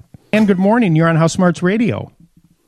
Hey, good morning, Lou. Thanks for taking my call. I really enjoy your program and first time to be able to call in and talk to you. Thank you. How may I help you? Well, to celebrate our 41st anniversary this weekend, my wife and I are putting softening and fascia boards on our house. Wow, you 41 wait, wait, wait. You are so romantic. Is that what 41 is? Soffit and Yes, I looked it up. I looked it up. Yeah, it's hard to believe, but uh, she bought it, so there you go. Um, my Wow. question is: We had a big hailstorm pass through our town, and we need to get a roof uh, this fall. Uh, it's Washington's right outside of Peoria, so similar weather to Chicago. And the roofer said, "Oh, it's fine to put on uh, shingles um, as long as it's not sub-zero or sub 40." And I just want your opinion on um, cool weather shingle roof installation.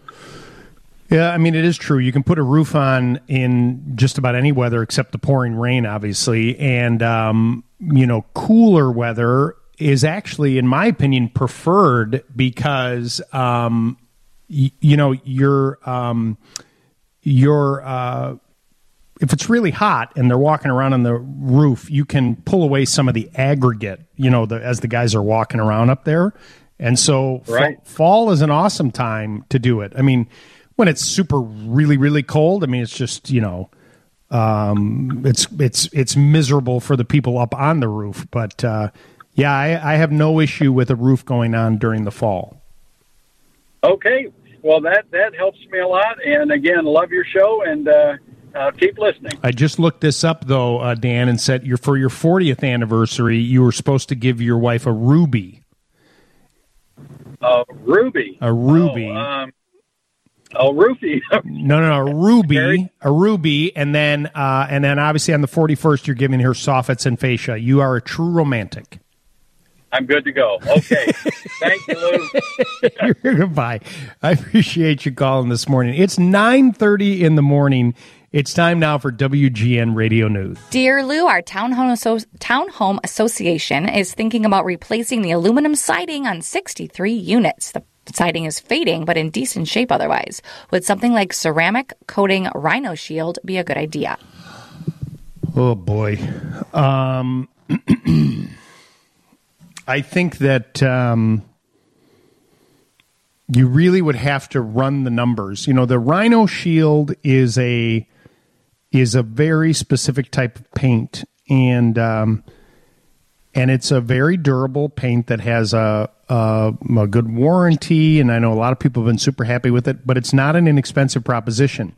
So you would have to run the numbers to find out uh, what happens from a cost perspective. I mean, replacing the siding would would obviously be more, but what I'm unsure of is in a in a commercial type of application like that, if the warranty is the same as it is for a single residential home. I don't know that off the top of my head.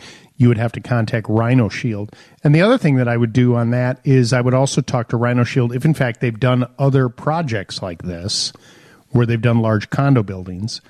Um, get the name and number of those people. And in particular, just like any project, you know, I've always mentioned this when it comes to hiring contractors. A lot of them will give you names and numbers of people that, oh, yeah, we just did Lindsay's kitchen last year. You know, call her. Well, of course, you're going to love your kitchen in a year.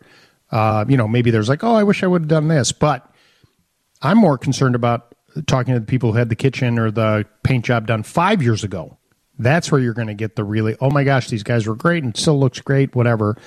Um, it's a numbers thing, and um, you just got to see what makes the most sense for the whole condo building.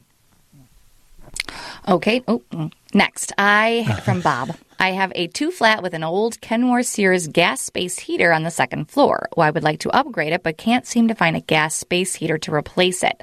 Would a gas fireplace be a solution? Um, no, and and I think if if I know what he's talking about is like those tower systems, those gas units. Those aren't. I think they're still available, but they're not really used. There are ventless gas furnaces that you can mount, but quite frankly, I think what you would be better off doing is talking to the people that are doing these ductless uh, high efficiency split systems that you could use It'd be all electric and that would provide you with heating and cooling to the space. And it's very efficient and very safe very quiet. And that would be my recommendation in a setting like that. And final, in March of 2021, I had an entry door and storm door installed by Next Door and Window, and they're but they're Provia doors. It sounds like they love them, but the entry door has a window with internal blinds. One mitered lower corner of the molding around the window is separating. Who do they contact? The installer or the manufacturer? Well, if it's the door itself, the you said it's a Provia door. Um, if there's some separation there on the actual door, uh, the people at Next Door didn't make the door; they installed it. So I would contact the manufacturer to see if they have a technical advisor many times, just like I mentioned to an earlier caller today, um, that you know, like Pella has, um, um, you know, people who can come out and fix that stuff. So I would contact the manufacturer first for that. That's our just text me segment. 857 557 4 Lou. 857 557 4568 is our phone number. This is Mary in Tinley Park. Hi, Mary. You're on House Smarts Radio. Good morning. Good morning. Uh, I have some rabbits that have taken up uh, residence underneath my gazebo, and I was wondering, um, would mothballs do the trick? Say that again. I have rabbits underneath my gazebo, and I was wondering if I put mothballs in there, would that help? I heard you say that uh, Mm. fresh uh, yeah, so the mo- cab. uh, the mothballs could work. Can you get to that space? Yes, You I mean there's like a hole in the top of the that they're getting into, and I have I have to get it fixed, but I'm having a hard time getting a handyman. Um, so I thought for the meantime, if I could just put some something in there to, you know, so they wouldn't be going in there. It, I, I think that it, it might help initially, but the product like Mouse, Ma- well, the product like Fresh Cab Mouse Magic, which are really designed for rodents, but a rabbit kind of falls underneath there. There's also a product called Repels All, like repellent, you know, but it's called Re- Right, yeah. Repels All, Okay. and that's a shake that you could put down there. That that would be um, something that would be helpful too. And the other thing is um, if you can put a bright light down there, like a, a an LED Oh. shop light, so it's lit up and it's not as dark. It just the whole idea is you want to make it uncomfortable for them. Right. And you know, it's like, oh, it's light. It doesn't smell good. I'm going to go somewhere else. And um, you know, the the problem with the mothballs is you'll smell them inside the gazebo too, Right. and you won't want to be there. so Yeah. so well, you know, uh, with getting ready to kind of take it down. oh, know, I see. so, okay, yeah. so all right. Yeah. Well, in the in the short run, if you have mothballs, you could try it. I would try either this repels all or the fresh cab that I spoke of earlier. Right. And I think both of those would be good options for you. And a light, And a light, like a flashlight. uh, like an LED light that you plug in that's nice and bright. Oh. Okay, I'll try that. All right, I appreciate you calling this morning. It's uh, nine forty-five in the morning. Lou Manfredini, House Smarts Radio. We'll take a quick break and be back right after this. Jefferson Park. Hi, Pat. You're on House Smarts Radio. Good morning. Good morning, Lou. How are you? I'm doing well. Uh, how may I help you this morning? So, um, in the past, I've always had um, HVAC heating. We just bought a home not too long ago uh, that has boiler heat. Um, it's a high efficiency boiler that I know nothing about. Right. And I was just wondering as I turn it on for the first time on this beautiful chilly morning, uh, what I need to know. And do you think that I should call somebody to come out and give it like a tune up? My inspection was fine and everything's working, but I have no idea how to work radiant heat. Well, I mean, you're gonna. I mean, radiant heat slash radiator heat. I personally think it's the best way to heat a home. Right? It's the most. I think it's very efficient. Um, boilers are terrific. They last a really long time. I got to be honest with you. I'm not a huge fan of high efficiency boilers because they need a little bit more TLC. So I think that hiring someone to come out and give you a little 411, um, just like high efficiency um, forced air furnaces. You know, it was always described to me that when those first came out, I, I even mentioned this this morning when I was talking to the FAD guys that, you know, the, the traditional furnace was like a workhorse. You know, you'd put a plow on it and it would just work all day and then rest at night. And the high efficiency ones are more like a thoroughbred. They're super efficient and they're very strong, but you need to baby them a little bit. And with high efficiency boilers, my experience has been that they need a little babying for them to really for you to get the most out of it.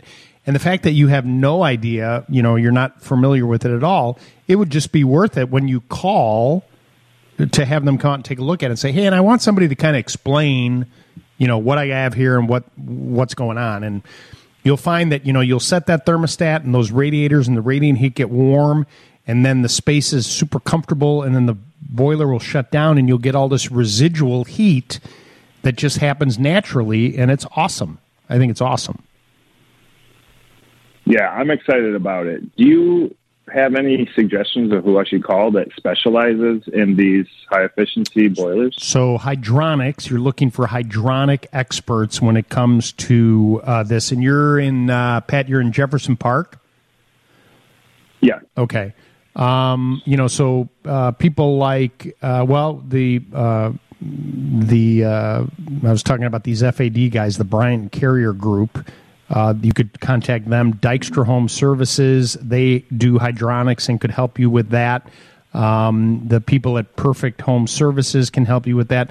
Lindemann Heating, Lindemann Chimney Heating and Cooling, they're also people that can help you with that. And then you also hear on the radio station uh, American Weather Makers, and those would all be people that specialize along with forced air but they do hydronics and hot water heat and could come out and take a look at those systems for you. You've got a bunch to choose from. All of them will do a really nice job for you. Thanks so much for the phone call. Uh, let's talk to Peggy, who's in Naperville. Hi, Peggy. You're on House Smarts Radio. Hi, Lou. Yes. Um, I think I may have a skunk under my deck. When I came home yesterday, the smell was extremely strong in my house. Well, at least no, and it's not in the house, right? I don't see one. All right. I don't see a. How high is your deck off the ground, Peggy? Uh, one is uh, I've got two levels. One is about two to two feet off the ground, and the other one is maybe And is it inches. and it does it have like a lattice around it, or is it open? No, it's no lattice. It's completely sealed. I had a caller earlier. I don't know if you heard the lady that had issue with rabbits, and since um, skunks are nocturnal, right? They're down there during the day doing their business.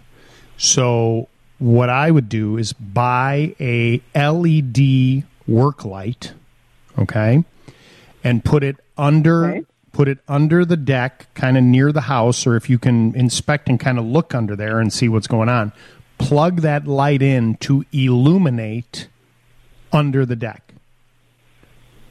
They're not going to want to hang out there during the day if it's all lit up. Okay, and the, and the other thing is is that um, there is a product that I mentioned to the lady with the rabbits called Repels All, which is a shake that is a repellent for pests.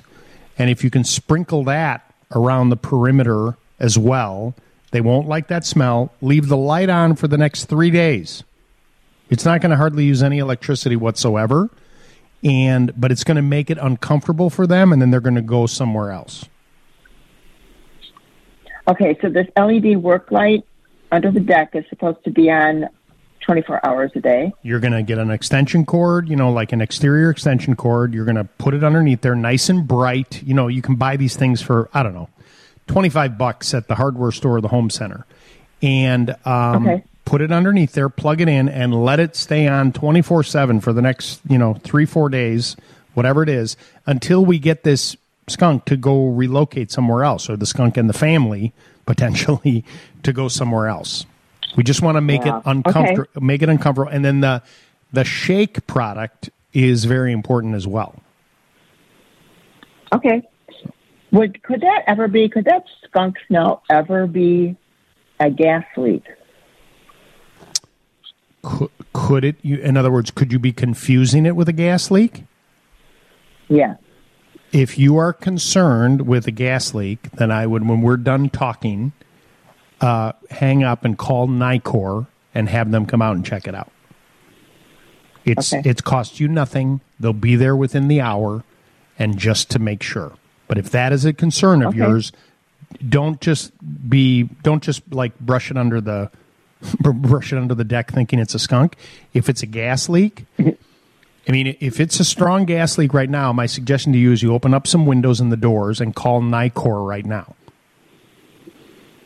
Okay. All right. Yeah. It, now it's dissipated over the over the um, evening. I understand, So but if I you're this morning, if I you didn't right, smell it. so but if you're still smelling it and that's what concern of yours, then please call Nicor. Okay. All right. Thank you very much. Got it, Peggy. I appreciate you calling this morning. Um, by the way, I want to remind you, Misericordia is having uh, a job fair. It's on Friday, October 14th from 2 to 6 p.m. at 2001 West Devon.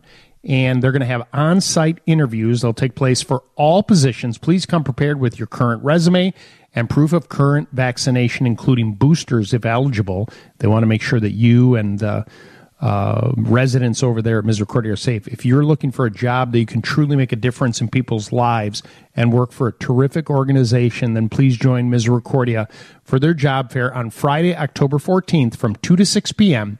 at 2001 West Devon Avenue in Chicago. The news is next from the Northwestern Medicine Newsroom.